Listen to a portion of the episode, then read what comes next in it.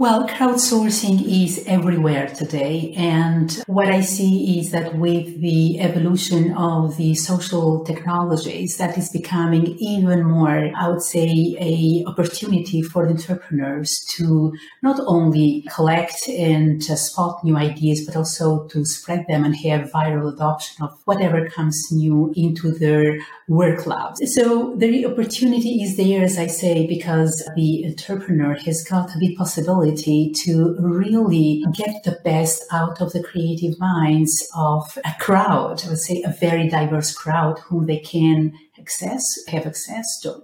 But also the opportunity is there because the technologies are allowing it. And not only they're allowing it, but they have educated the different generations, I would say all the generations, to see the value of using them and contributing with their ideas.